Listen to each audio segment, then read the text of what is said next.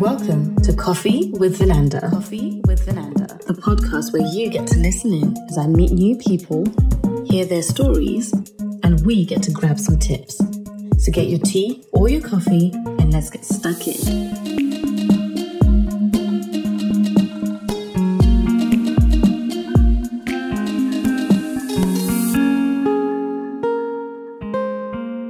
Welcome back to Coffee with Vananda. And this time I'm joined by Tony.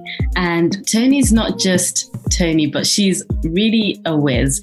And you know what, Tony? I'm going to let you introduce yourself. Hi, thank you. What a pleasure to be here with you, Vananda, and uh, thank you for allowing me to introduce myself. My name is Tony McClelland. I am a critical friend and business mentor. My background is criminal justice education and care, but the work that I do is predominantly around navigating fire um, crisis. So one of the things I say to people is that I put fires out. Yeah, I'm not a firefighter. I'm a fire putter outer.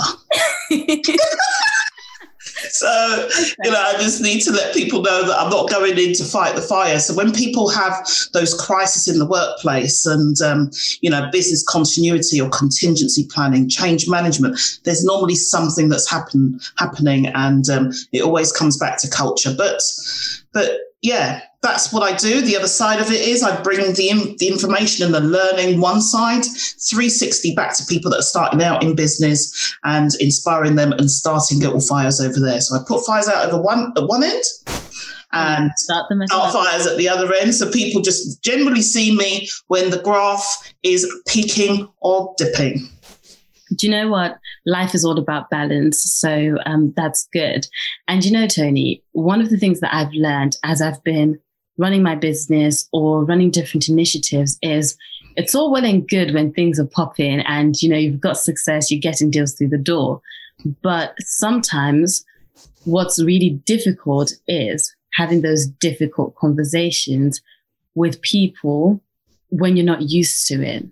And I was just, you know, when did you realize that you know you had a knack for doing those difficult conversations and putting those power fires out well, I think there's a few things really. I think one of the things is you've got to understand people and understand humans, and that's one of the things that my background has does uh, has done over 30 years being in the criminal justice system. I've worked with young offenders. I've worked with lots of males in that system as well, mm-hmm. watching behavior, knowing when to push, when to back off, how to communicate, when to give attention. Do, do you see what I mean? So it's kind of like, and then I've I've worked in the specialist education field as well. I've been a principal in that in that space. So you know, managing schools where and, and residential provisions where young people have autism, for example, and you know when they get a little bit stuck and there's an incident. So it's kind of like you've really got to watch and observe people as and I've also been in the care the care system as well. So um, not me personally, but I've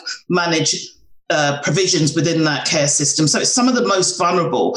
And when you observe and you watch behavior and you, you know, you really kind of get a feel and a better understanding of individuals. But I'm just going to come back to the reframing of, we call it difficult conversations. Mm-hmm. So are we entering it as a difficult conversation because we've titled it a difficult difficult conversation.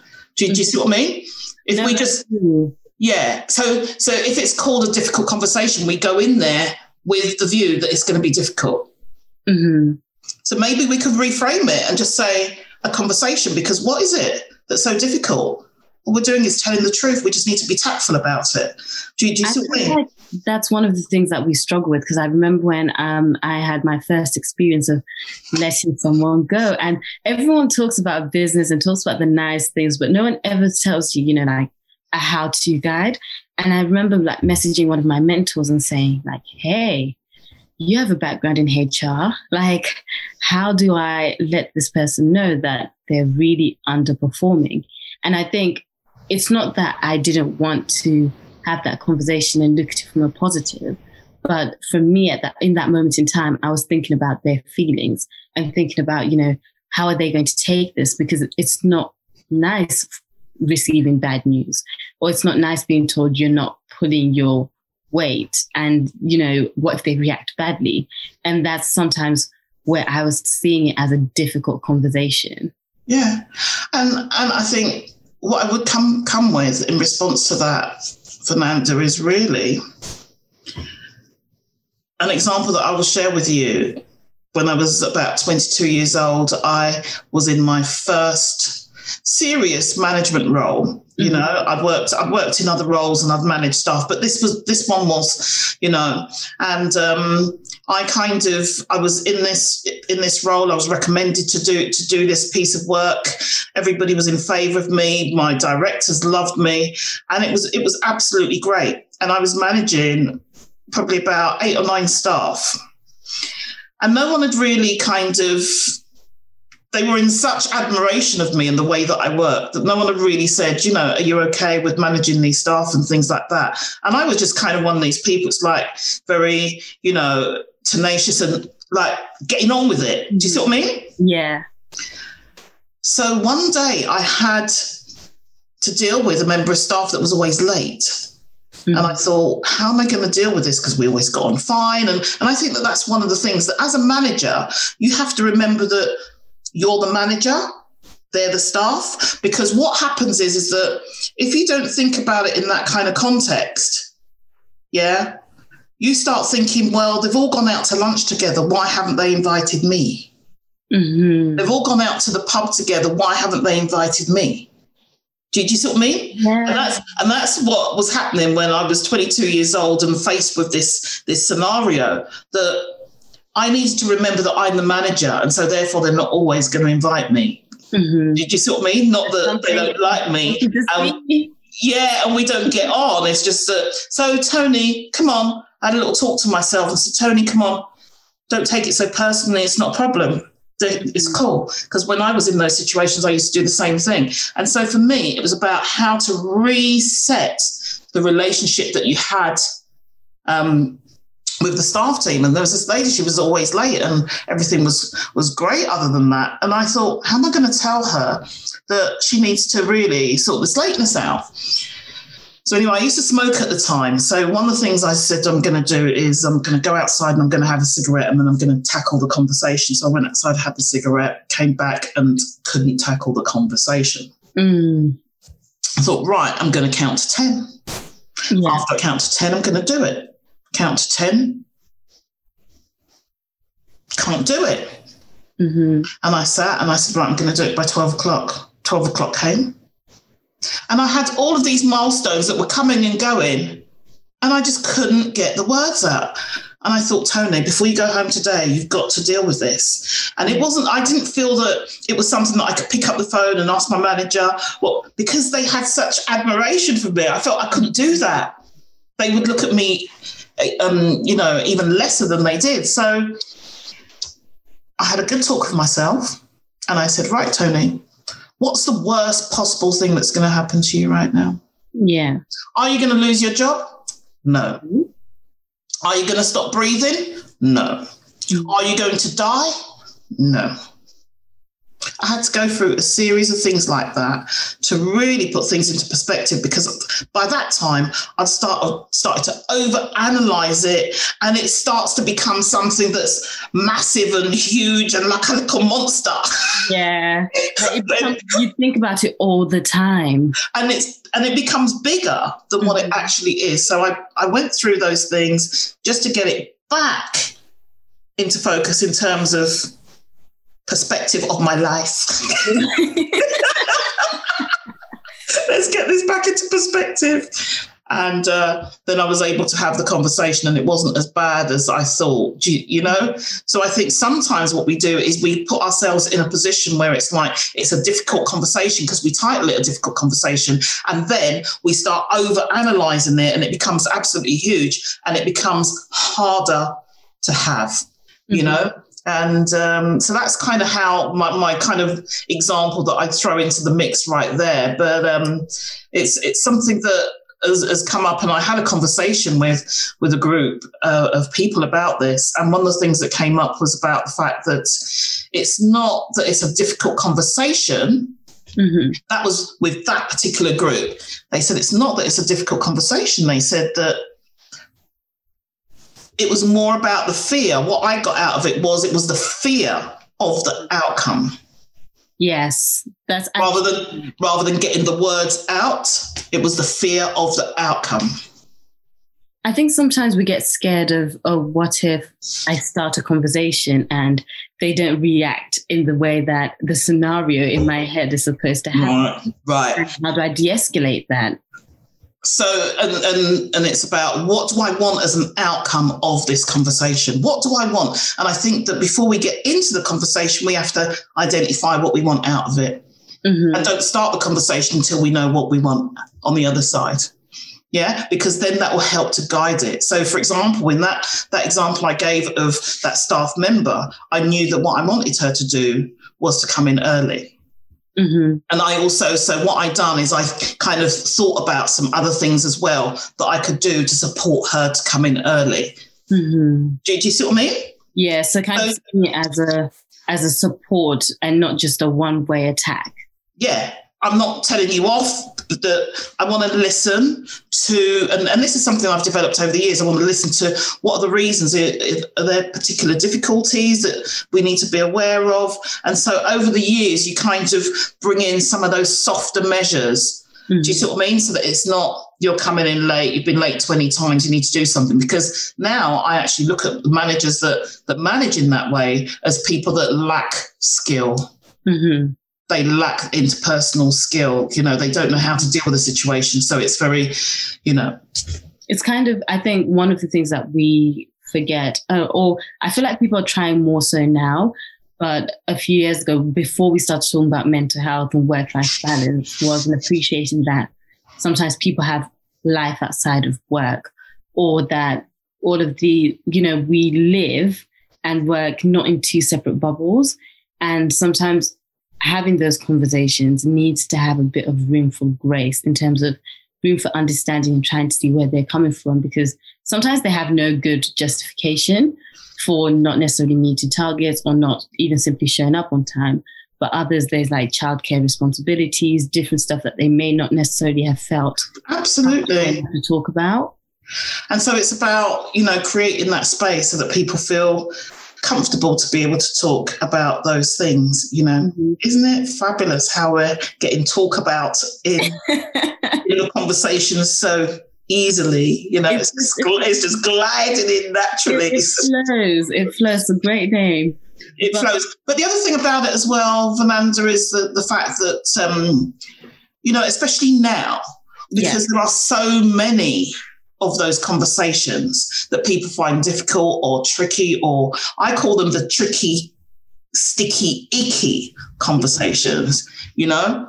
Um, because they are, and people tend to avoid them. And what happens when you avoid them? And I think that if you look at everything that's been happening over the past year, you know, lots around DEI and equality, you know, I've I, I've resigned myself to the fact that look, I didn't really want to have a conversation about race or DEI. Mm-hmm. Unless the starting point is that we respect each other's views and we respect the fact that we are going to have a difference in view. Yeah. I've not met two people that have wholly and solely agreed on this piece yet. Do you, do you see what I mean? So it's kind of like people are afraid to go into these conversations because they don't know how it's going to come out. But the fact is, is that we need to just, sometimes you need to go in it, not even knowing how it's going to, in terms of the DEI piece, not even knowing, but knowing that you might both be bruised on the way out. Mm-hmm or you you know you put on your armor and you just hope for the best. Do you see what i mean? Because sometimes you don't know where those, those particular conversations are going to take you you know? And it's like come on let's just explore. Let's explore for 20 minutes an, an open exploration of let me put my th- my initial thoughts out and that person put their thoughts out and let's just go from there. But unless there's a platform of mutual respect it's not going to work that's like um, one of my favorite quotes and one of our talk about values, which is that it's okay, it's okay to disagree without disrespect. Yeah. Hmm. And I think, you know, it's really about understanding that as people, we see things differently, we experience life differently. We can all be in the same room watching the same event, and we will experience it differently and understand that no one's perspective is essentially wrong. But, you know, having the space to be able to actually, you know, delve into why people think the way they think and appreciating that they've formulated these discussions sharing what you think, but understand that you can't force people to be you and to live and view life and participate in it the way that you do as well. Absolutely, because everybody's got different experiences, Fernanda, mm-hmm. and there's things that will come from you know from the way that they've lived their life when they were five years old. There's embedded learnt behaviours, um, learned innate habitual behaviors that surround all of these things and how we view and feel about particular things. But it's really important that that because I've got this thing just on the back of what you said, I've got this That's thing. Like, don't push your view on me because I've got enough of my own. Mm-hmm. You know? And I also think as well that sometimes I don't even need people to challenge my views because it's okay if they want to do that. But I spend enough time challenging my own. Mm-hmm. Do you, do you, see what I mean? And I, I, go through that process. I go through that exercise. So, so for me, when it comes to the difficult conversations, yeah, if you're going to call it that, it's about really, you know, let's let's level it out. Let's show some respect to each other. And why are we calling it difficult? Is it because we haven't had it before, or we feel uncomfortable, or do you, do you, see what I mean? So we avoid it. And what happens when we avoid it? It becomes worse. I done a, a post on LinkedIn a short while ago, which was around the fact that, um, and it was just a couple of lines that said something along the lines of, uh, I have friends. Mm-hmm. We have different views. You know, we listen and share those views, and we are still friends. Mm-hmm. Do you, do you, see what I mean? It's kind of like just really, really simple because I saw people falling out over just little things and, and this whole and, and people are going through a process where it's like they're scared to talk, they're scared to show their what their thoughts are or their feelings or talking out because they're going to be jumped upon. But we need to have more of these conversations and help people to to really kind of yeah get into it. I think that's one of the things where um, what I would love to see in the world is, you know, more spaces where people don't just um, want to challenge people's views by, you know, sharing their own views upon that person. Yes, there's a space for that. But I also think that there's lessons that can be learned from not necessarily challenging people directly, but living your truth, being authentically you, because sometimes someone can share something and they don't realize, but they've shared something that has challenged my view. And now I'm thinking, you know, I never thought about it. yeah, that. that's right. That's right. Because we're consistently learning. And that's why I'm saying mm-hmm. that I don't wait for people to challenge my view because I'm constantly challenging my own. And if this was my belief and I sat in that belief and you said something to me now mm-hmm. that would make me question and challenge my own view, then I'm quite happy to do that. Mm-hmm. I'm quite happy to say, but there's not not everybody thinks in that same way. Do you, do you, do you see? So mm-hmm. for me, things change. We have to open things up to learn from others. Everybody's got very different experiences. And, you know, my truth is different to your truth. So let me hear your perspective on things and why. And um, yeah, we, we are all different and we'll all have a different a different view on things. But um, you know, you've got me thinking. We've talked a lot about like how to have that difficult conversation from the perspective of the person who is leading that conversation. But what more for the people, you know, when you've had to receive, being on the receiving end of some of those difficult conversations? Like, how can we handle that better? Well, I think it's about because really it starts from the person that's leading the conversation. They need to create a psychologically safe space mm-hmm. for the person to be able, because it is a conversation, two way. Yeah. Mm-hmm. So it's not just one person telling somebody something, it's a conversation. And I think we need to remember that, that a conversation you speak, then you speak. Mm-hmm. one person, what one person is saying is not impo- more important than what the other person is saying. And the more we look at it as a two way process and create some space for people to share what the difficulty is or why, sometimes it's just a misunderstanding. Mm-hmm. That needs to get out in the open. And it's like, oh, I thought this and I thought that. And oh, okay so you know what I love, not necessarily love, but I find it so interesting when you have a misunderstanding with someone that lasts for such a long time, and you finally have that conversation, and you think, "Oh my gosh, we were both so incorrect," but nobody would have known if we hadn't actually finally had the conversation that we needed to have. Absolutely. And sometimes time comes into that as well, mm-hmm. because mm-hmm. we can have a conversation today and feel a particular way. And then in a year's time, you look back and think, well, actually, I feel very different differently to that now. I feel yeah. very differently about that. And and I've grown. So I now now that I've grown in my growth, I understand that conversation to be. Mm-hmm. But I didn't like, get it that, at that time. Do you, do you what I'm trying to get at? So time comes into it as well and in relation to how you feel. But I think it's really a good opportunity, if I can, Vananda, to just introduce, you know, um, Kim Kim Scott and Kim Scott's work because she done some work with Google and um, has got a company called Candor, and she has introduced a thing called Radical Candor. Mm-hmm. Um, and I, I, I done some uh, a session on it with with a group of people in business recently as well, because um, radical candor is really really important. And what it is is that how she got to that point is that she was working. I think it was with Google, and she was doing a presentation and her manager said something to her like you know you've got to keep stop repeating yourself and, and she didn't take it on board and he kept on saying it and uh, eventually she wasn't really taking it on board and she and he said well look you just got to stop doing it kind of thing because it makes you sound really dumb.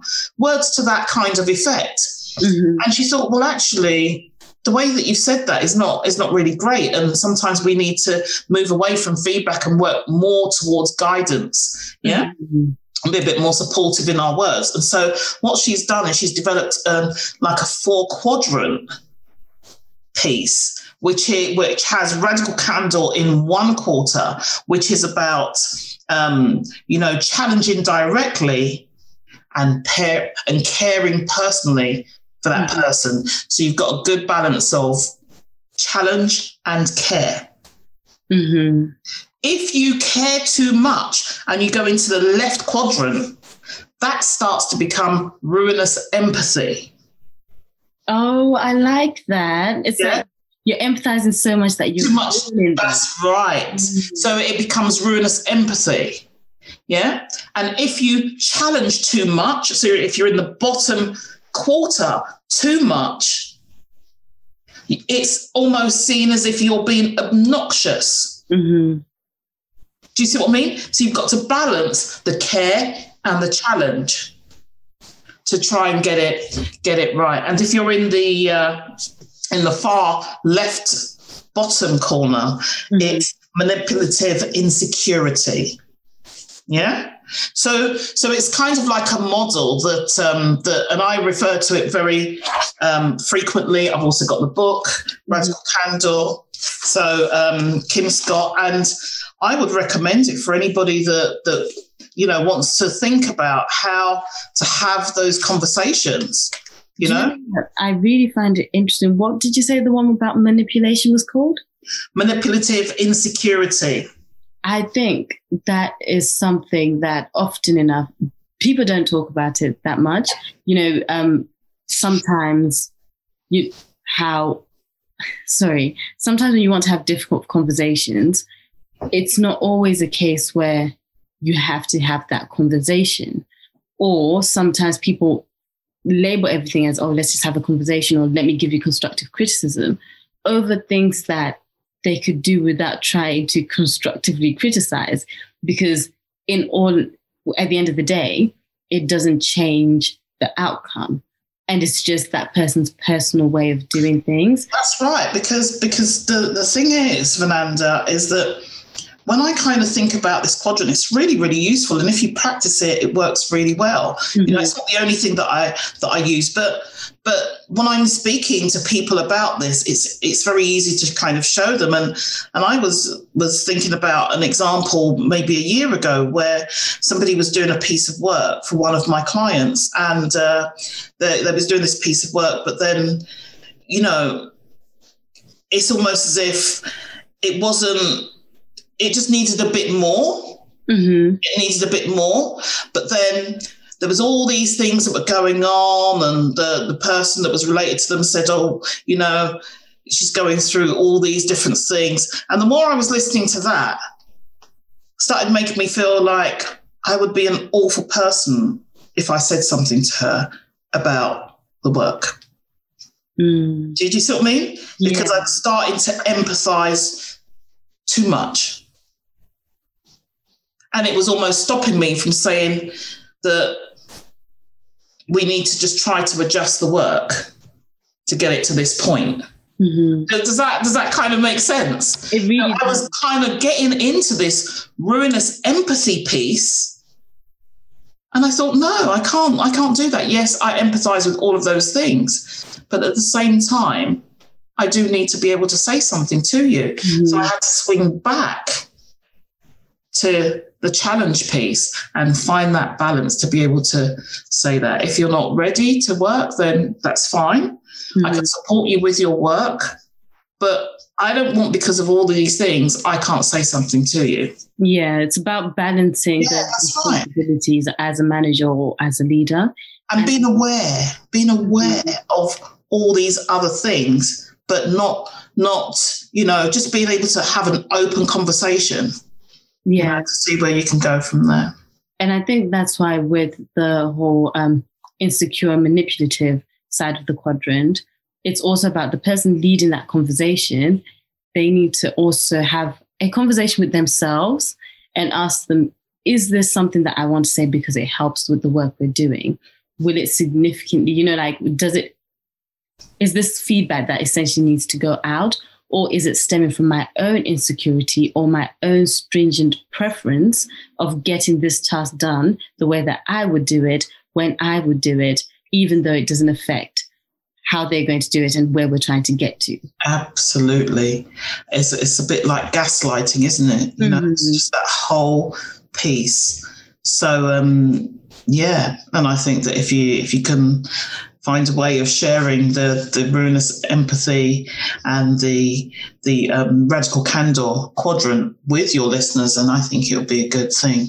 No, I think that's always great. And just as we get to the end of this conversation, I forgot to ask you, Tony, do you even have some coffee with you, or tea, or a beverage? I do have a beverage. It's um, it's not coffee. Mm-hmm. Although it's not coffee with Vananda, but uh, it's just it's just some water that I'm sipping on here. But um, yeah, it's that brings me joy. So, Tony, you know, we've been talking about how, um, as much as people have to think about how they approach these conversations, there's also something to be said about what we actually say during them.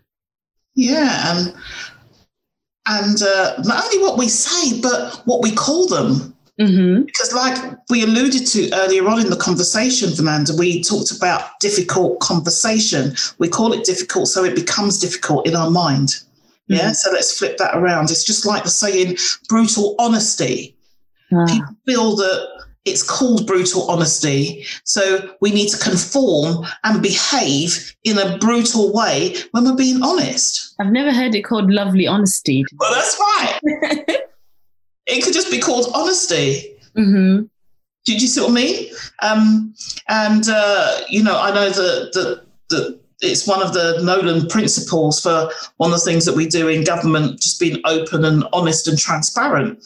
It could be any of those things, but it doesn't have to be brutal. So it's just something. It, it, honesty doesn't have to be rude. Is one of the things that I would say. But there's so many sayings that are out there we, we try to conform to that um, we don't really need to.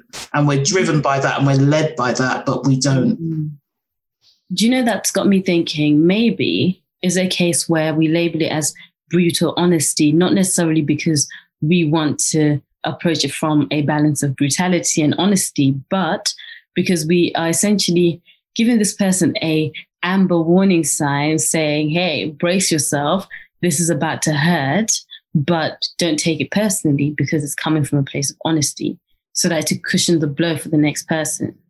It could be, but I think that if we have more of these conversations and they wouldn't have to have the cushion, the warning and the cushion, mm-hmm. because it's just a conversation.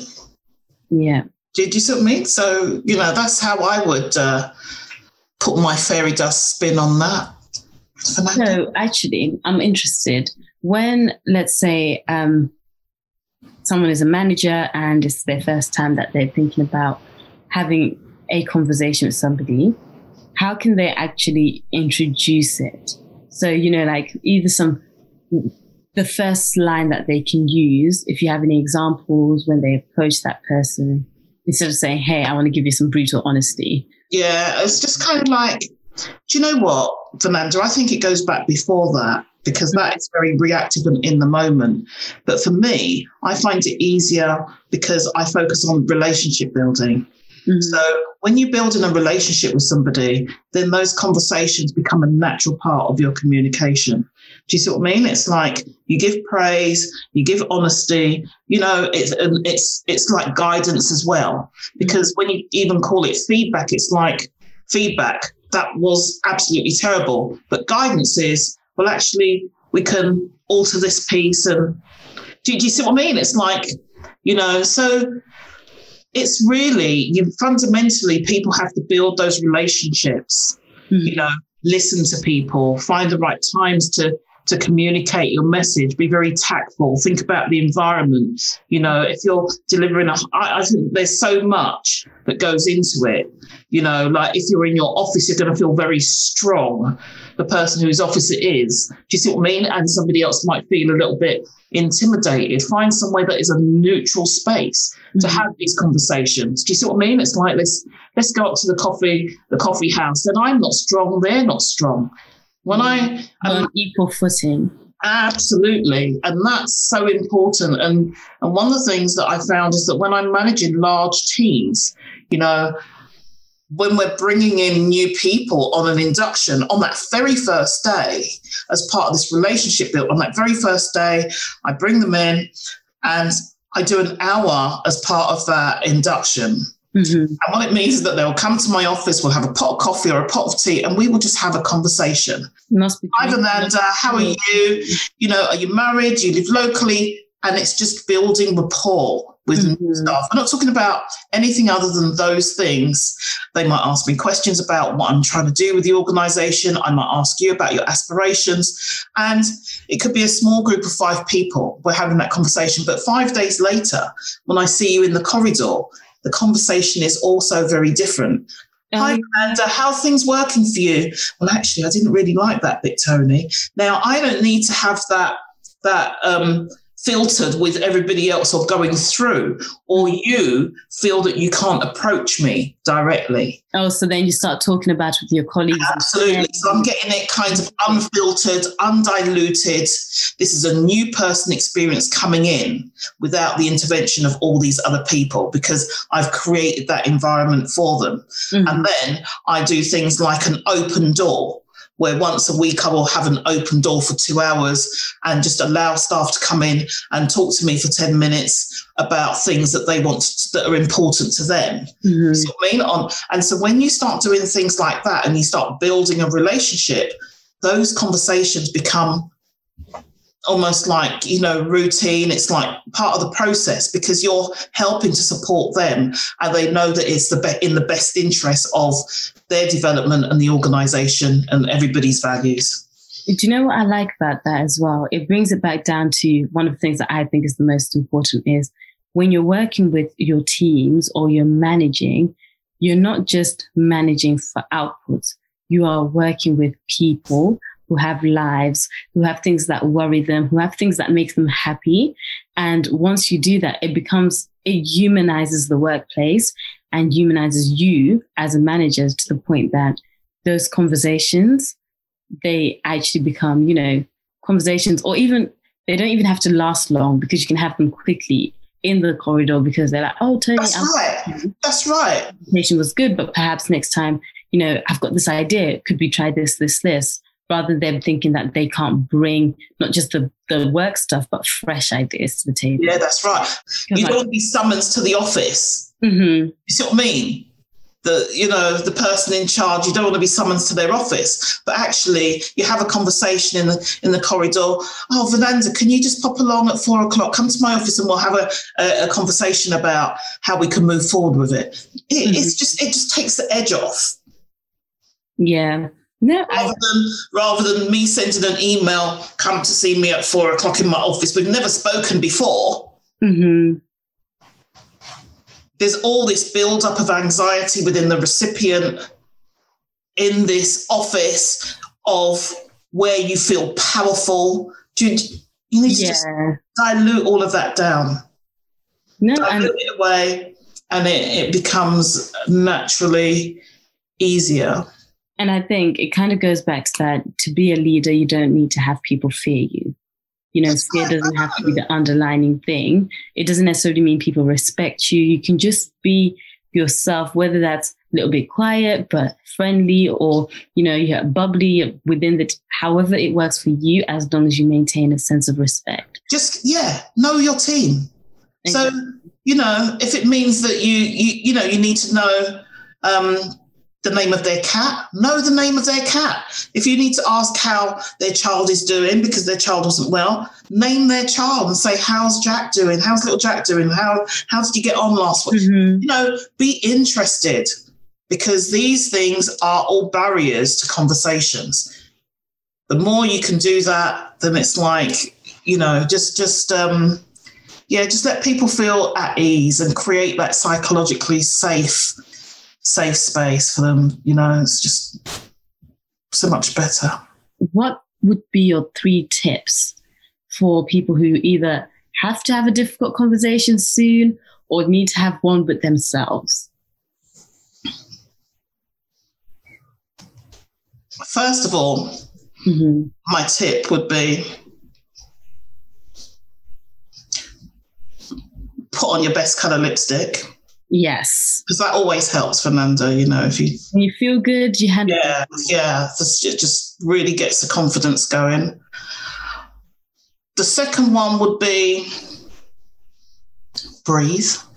Mm-hmm. It will all be okay and you'll still be alive on the other side. That's always a positive. so, breathe. Mm-hmm. Yeah. And the third one would be really think about what it is that you want as an outcome mm-hmm. of the conversation. Because if you're not clear on the outcome, then the conversation just loses track. Yeah. Being clear on the outcome, you can kind of try to bring it home at the earliest opportunity. Do you, do you see what I mean? Um, yeah. Yeah, so those are the those are the uh, the things that I would say. But um, just kind of don't overanalyze it. Mm-hmm. Just and I think that's really spot on because sometimes we can be looking for all of these big answers and big know-how tips, but some, it gets down to getting yourself in that right frame of mind to have that conversation and to have that conversation knowing where you want it to go. And on that note, Tony, where can people find you if they do want to pick your brain a little bit more?